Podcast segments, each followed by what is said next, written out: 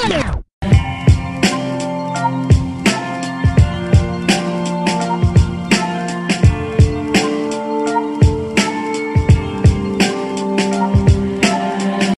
Geeks Crossing listeners, please listen to the podcast. I've cooked up an episode for you. Yours truly, Matt.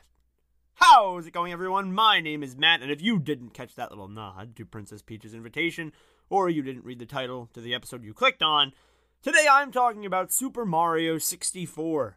For a very special reason, of course. This very month marks 25 years since Super Mario 64 was first released in Japan, paving the way for 3D platformers and 3D video games as we know them today. It wasn't the first 3D video game, but it has truly left its mark on the genre.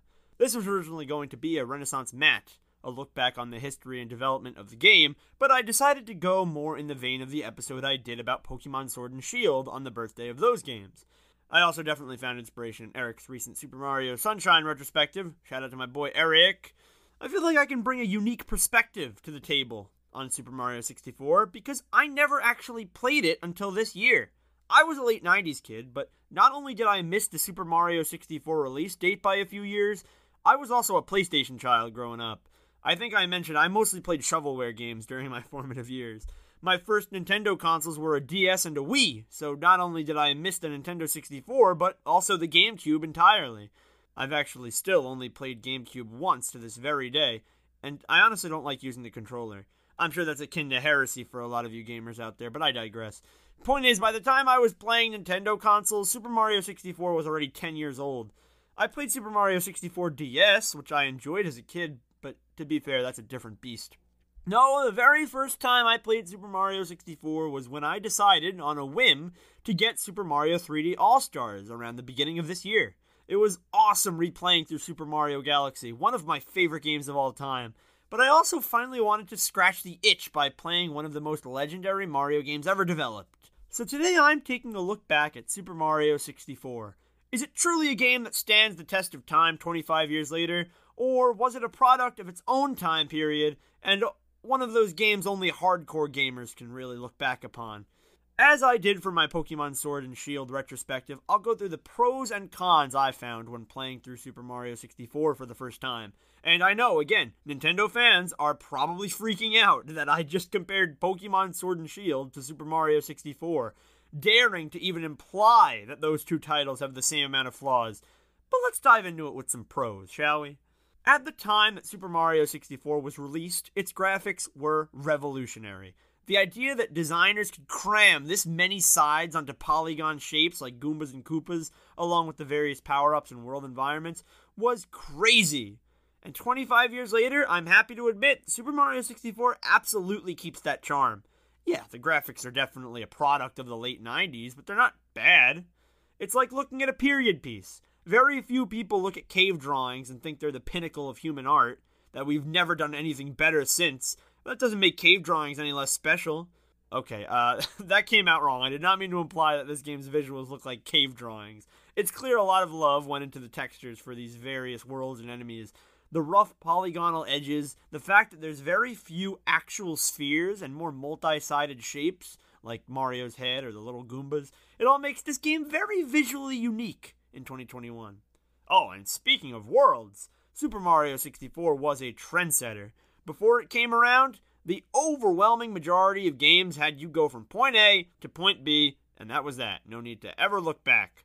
But the developers of Super Mario 64 decided it would be more fun to have you revisit old worlds and visit new worlds in a more flexible order. This made Super Mario 64 one of the first truly non linear games. Sure, there was an end point and various Bowser battles you had to do, but other than that, the world of Super Mario 64 was pretty much your oyster. If you get a single star in the first world, Bob-omb Battlefield, you could either go for the other six stars there, or you could try your hand at nabbing some stars in a brand new world, Whomp's Fortress. And if neither of those options satisfy you, you could go poking around and discover a room with a hidden slide, where you could grab a star and then try to get a secret one by beating a slide in the certain time limit.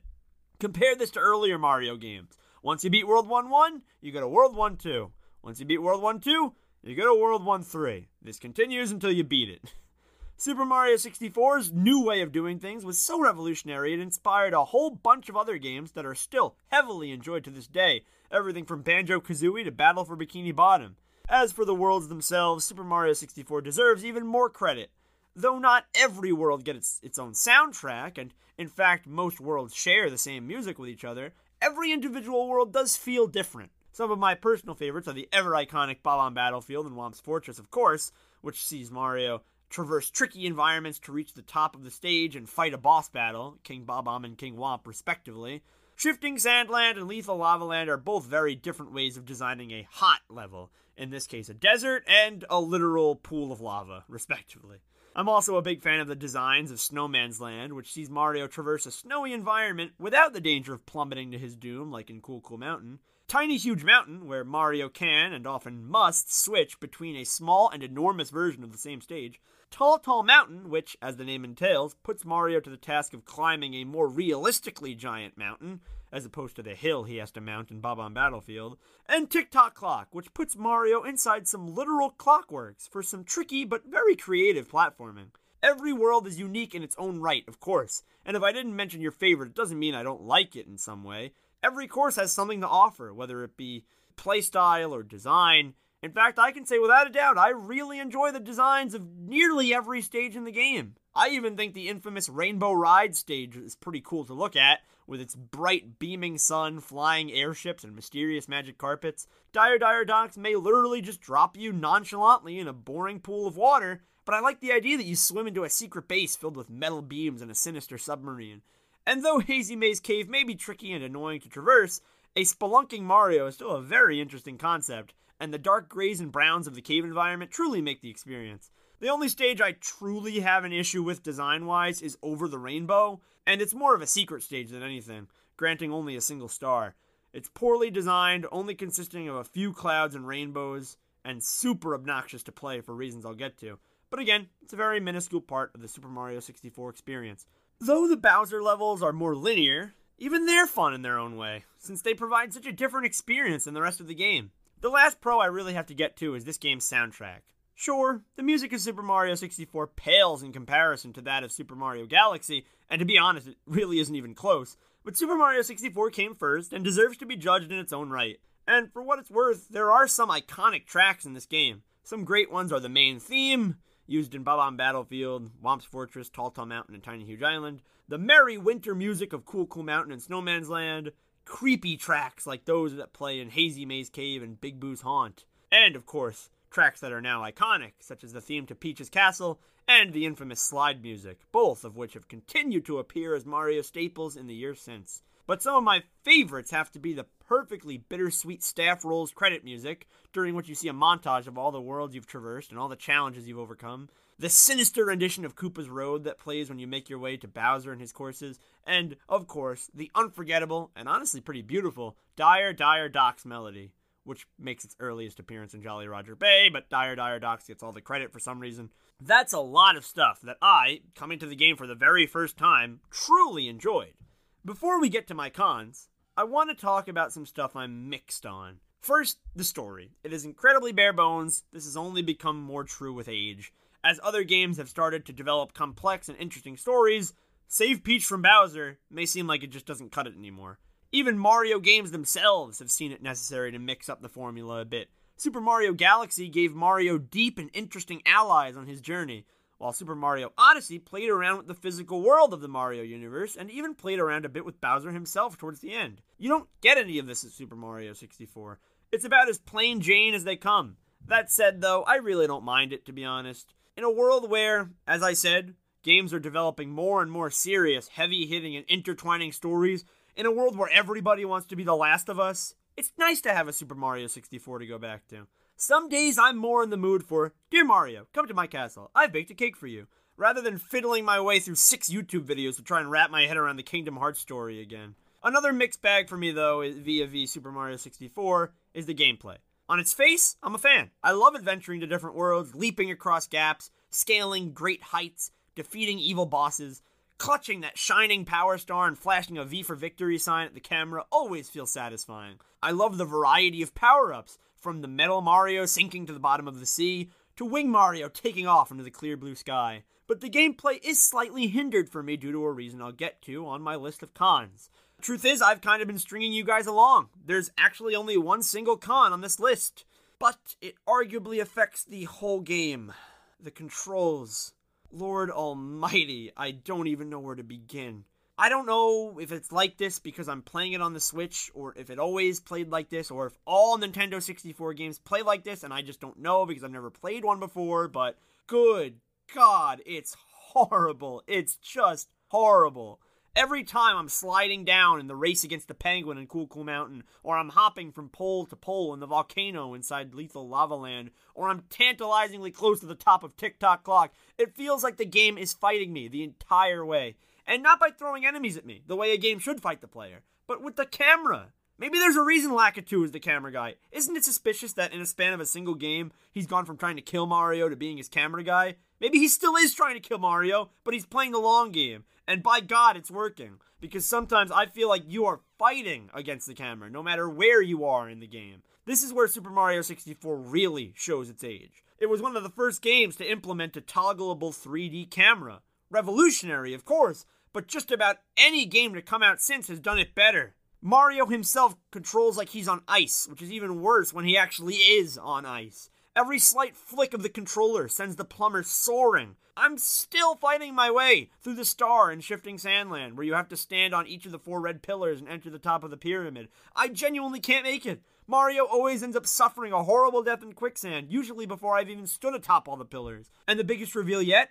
I haven't beaten Mario 64 yet. I'm on the last stage, the final linear Bowser stage, where I must work my way to King Koopa himself, and I am utterly stuck. Every time I take a step forward, I take two steps back. Platforming and dog awful controls just don't mix. I think there's a reason why Rainbow Ride is the most detested stage in the game, as it combines these horrible controls and Mario's dancing ice walking moves with the fact that there's no ground, and a single step out of place means you have to do the whole magic carpet ride again. A whole new world of pain, maybe. Even thinking about some of my battle scars has got me shuddering. It took me nearly 10 minutes to even reach the wall kick stage in Cool Cool Mountain, and another 10 minutes to wall kick my way up. It isn't nearly as easy as the game lets on. The Hazy Maze part of Hazy Maze Cave ended with at least 15 dead Marios because I couldn't turn the camera to look down hallways and see where I'd already been, and because sometimes Mario just wouldn't want to get out of the poison gas. Maybe I have to get good, as the gamers say, and I will grant that I have no experience with this game or the console on which it originated,